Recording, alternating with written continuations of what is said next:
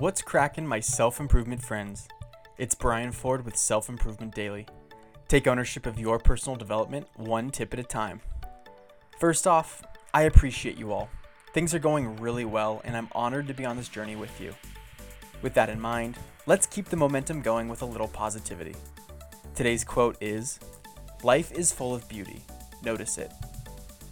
I like this quote because it's all about awareness. When you notice something, it comes into your awareness. Whether it's gaining awareness about yourself, starting to notice beauty, or finding clarity on a solution, there's one commonality that encompasses them all.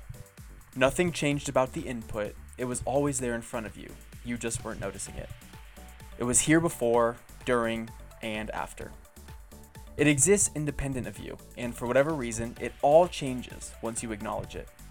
This is awareness, and it feeds our reality. Now, let's be intentional about what we choose to be aware of. Because while we can notice beauty, positivity, and hope in the things around us, we can also notice monotony and hatred. Let me qualify this and say that acknowledging negativity is really important, and spinning that energy into gratitude is a superpower that will serve you in life. But outside of that, how can we see more of the beauty around us? For me, it's mindfulness and curiosity. Mindfulness helps us to be present, to appreciate simplicity, and to gain awareness on the mundane. Pairing that with curiosity, you add a whole new layer to the mundane that elicits intrigue and perfect complexity.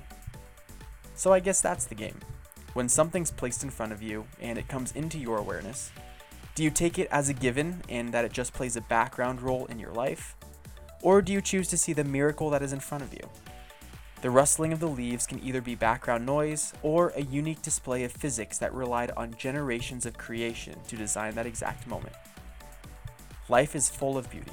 It's time that we noticed it. Thanks for listening, and I'll see you next time on Self Improvement Daily.